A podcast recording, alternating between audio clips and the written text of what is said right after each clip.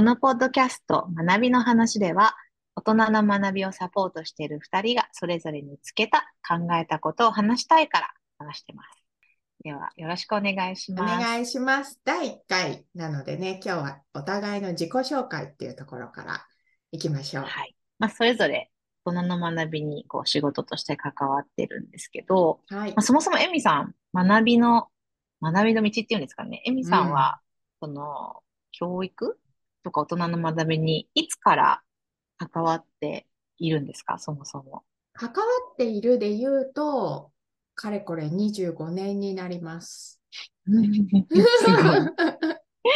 え、それを学び始めたのは、そのさらにどのぐらい前なんですか？それとも学びは後で始めたの？が先おそらくね、学びは後だと思いますね。ああ、じゃあ仕事にしているのが25年。うん、なんかこうね、英語を教えて先生とか呼ばれていたけど、学びなんて全然考えたことなかったし、まあ学びの定義にもよりますけど、うんうん。今振り返って学びが、私の中で学びが始まったのって、やっぱりアメリカに留学して2、3年経ってからかなっていう感じがしています。うん、それは今から何年前になるんですか？その学びを意識した。16年ぐらい前ですかね。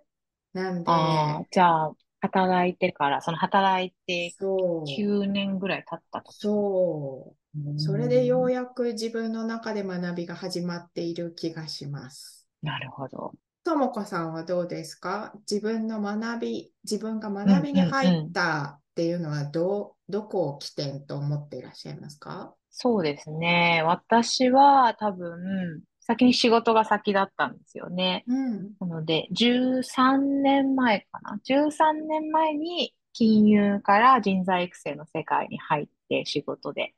で、そこで初めてその学びっていうこう世界に入ったので、そうですね。そんな感じです。で、教育学部っていうこう形のあるところにお勉強しに行ったっていうのが、今から11年前とか。なので、その仕事を始めてから2年ぐらい経った時に、教育学部っていうところに、えーアメリカに留学した時に、改めてその人はどう学ぶかみたいのを学んだっていうのが自分の中での歴史ですかね。そこからずっとそういう系の仕事をしたりとか、そういう系の勉強をしてるので、そんな感じです。うん。働き始めて学びってこういうことかなってなんとなく分かってきたみたいなのが共通しているのかなっていう気がします。まあうんもちろんうんともこさんはずっと早いけれども、なんかいろんいなやいろんな速度が速いので、だからね、例えば学校で学んでいなかったわけではないと思うしう、ん、うん、うん。仕事を始めて学びがないわけではないけれども、今振り返ると、んなんかそれじゃないっていう気がしているっていう感じでしょうかね。うんうんうん。ちなみに私、その10年、10年ちょっと前に、その人材育成の世界に入る前は、研修とかいうその、座ってお勉強する時間みたいな、すごい嫌いな人間で、うん、なんか時間の無駄だなって 思ってたような人間なんですす。よね。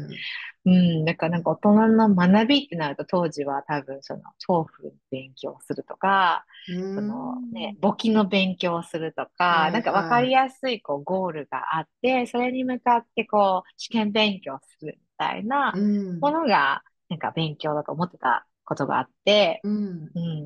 なんかそこから随分遠くに来たなとは思うんですけど、うん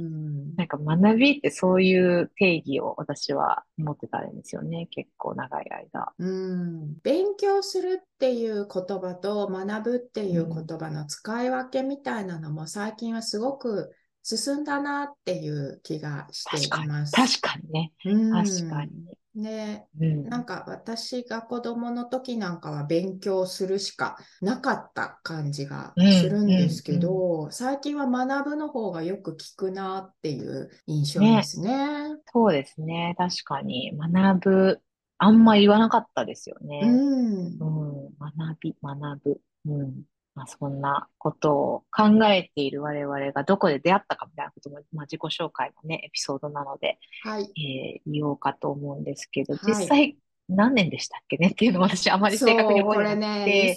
これね、2011か12だと思います。いや、11私東京にいたので。あ、じゃあ12かな ?12 か13。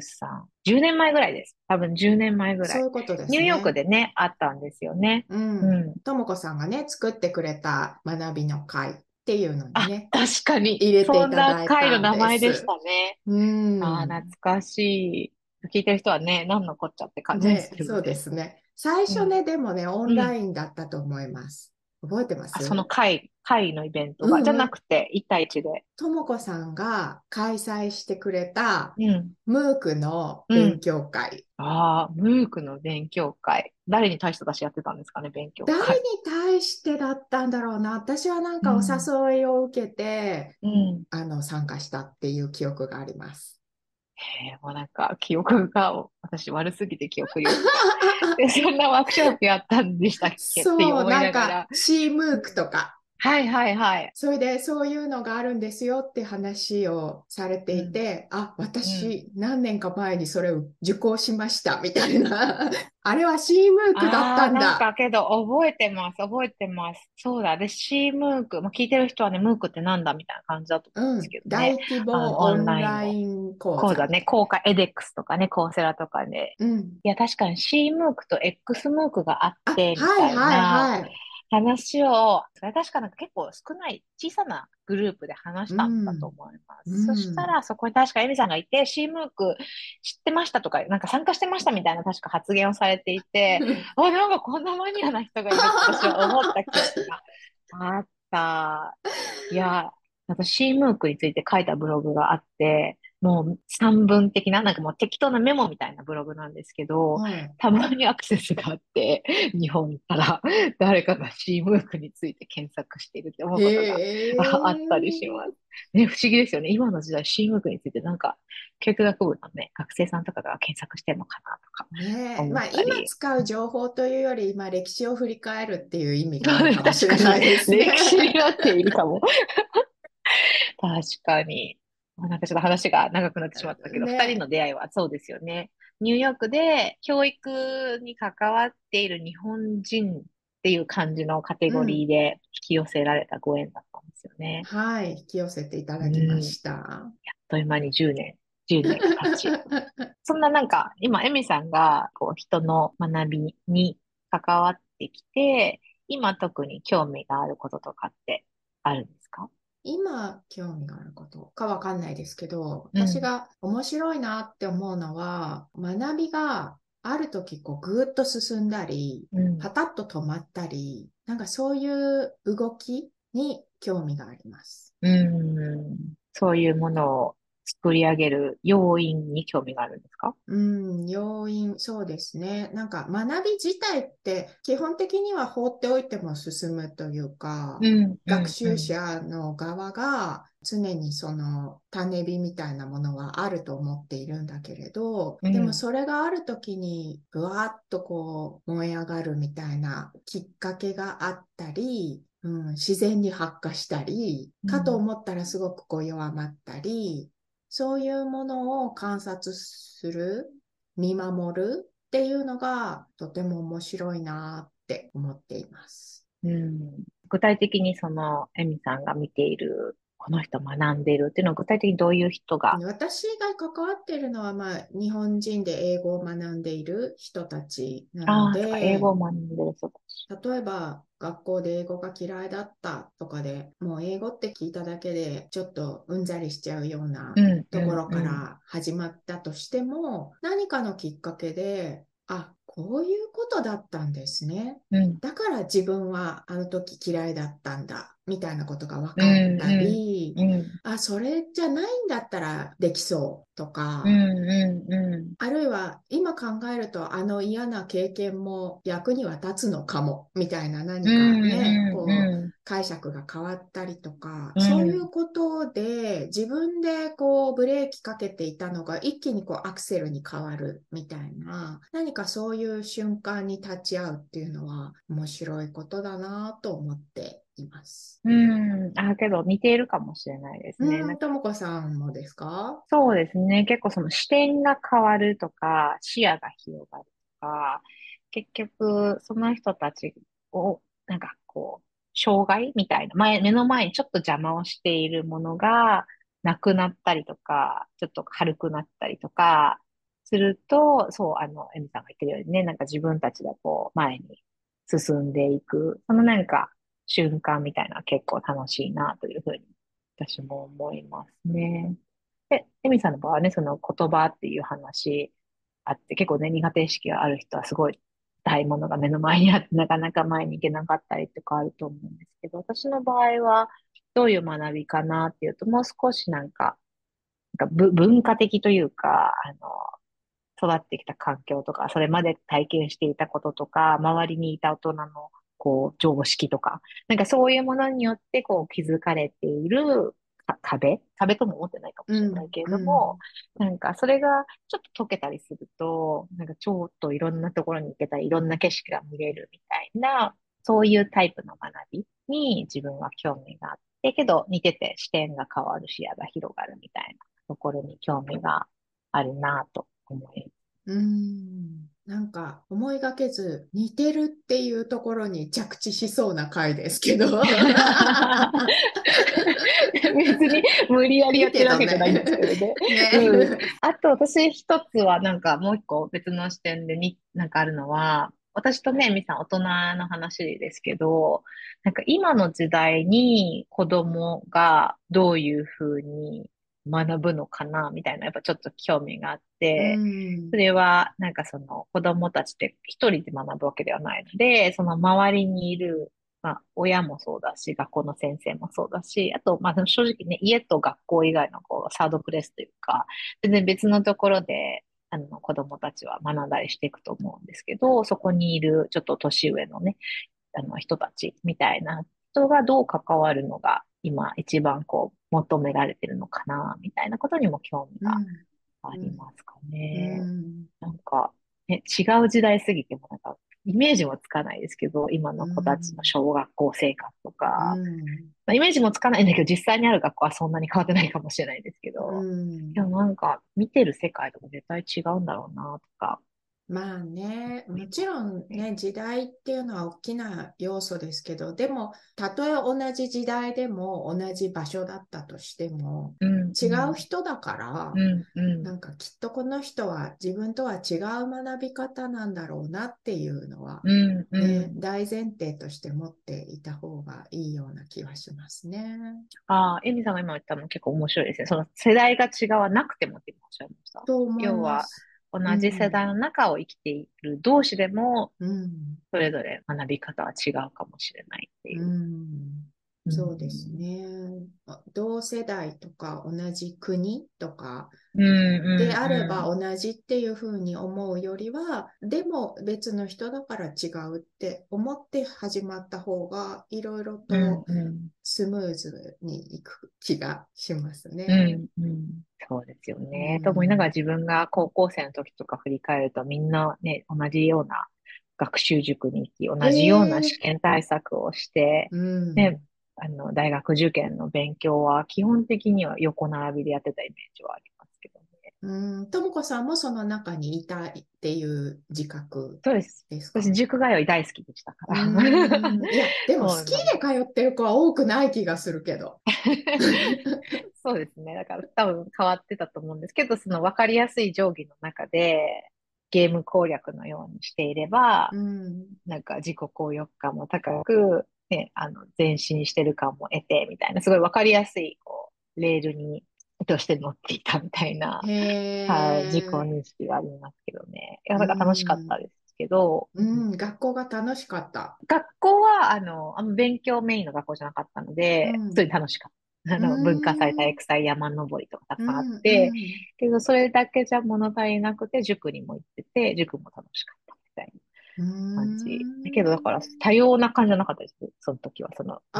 学力という意味では、ね、横並びでみんな生物にとか勉強したりとか してたのは、多様も何もなかったような気がします。なるほどな。じゃあ、学校は割と社交の場、勉強は塾みたいな風に分かれてたっていう感じなのかな？結構分けてたかなと思いますね。同じ学年の友達たちも。けど、社交の場の中でも、あの、何人かね、先生や面白い授業をしてくださる先生がいて、テストの対策とか受験対策じゃないけど、なんか学ぶのが楽しいっていうのを教えてくれた先生はいました。おいやすごいな。そんな高校生の時点で学ぶことが楽しいって知っていたってすごいな。いや、それはだからやっぱね、先生のおかげだと思うんですよね。そういう科学の先生は、ご飯、食事と掛け合わせて授業を教えてくれてましたし、算数、数学の先生は古典と掛け合わせて教えてくれていて、なんかそういうの楽しかったです。へわけわからなかった時もいっぱいありましたけど。いや、一応私もあの先生方の名誉のために言っときますけど、うちの学校にもきっといい先生はいらっしゃったと思います。まあ、そんなことを体験したことも、まあ、社会人の時はほとんど忘れてましたけど、うん、やっぱ教育とかね、人の学びに関わることを考えるようになって、ああ、原体験にああいう先生のあの関わり方とか、うん、こういう風な自分の体験とかがあったな、みたいな思うことありますね。うん。なんか、アメリカの教育大学院のクラスで好きだった先生の話とかしてくださいみたいな、うん、なんか一周させられたこと何回かありますけど、あります？ともこさん。な、ないです。同じ教育がこげなかった。まあ、教員が集まるクラスだから。そうですよね。それ今言おうと思ってて、うんうんうん、教員になりたい、また教員をよりいい教員にしたいみたいな思ってる人が来ているからそうでしょうね。ねそうですね、うん、うん。そういうクラスの始まりには、うん、自身の先生の思い出を絡めて自己紹介してくださいみたいなのがこう回ってくる時があって、うん、その度に、うわ、話すことないなっていつも、何話そう？いつも思ってました。うん、ああ、なるほど。いや、私なかったですね、今思うと。一回も。え、えみさんは教育学部、どう、どういうプログラムの名前だったんですか？正式名称は。えっと、最初は TESOL ですね。なので、英語教育学科みたいな感じでしょうかね。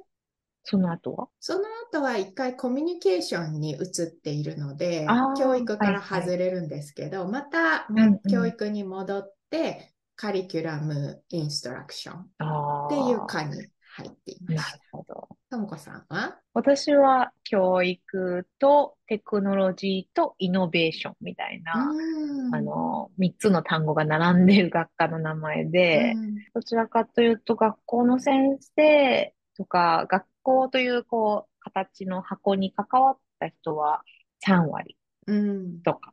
で、私はその7割の方の学校で教えたことはないですっていう人間だったんですけど、そうですね。なんかテクノロジーが関わると、学びっていろいろ、いろんなところで変わるよね、みたいなことに興味がある人がごちゃっと混ざったプログラム。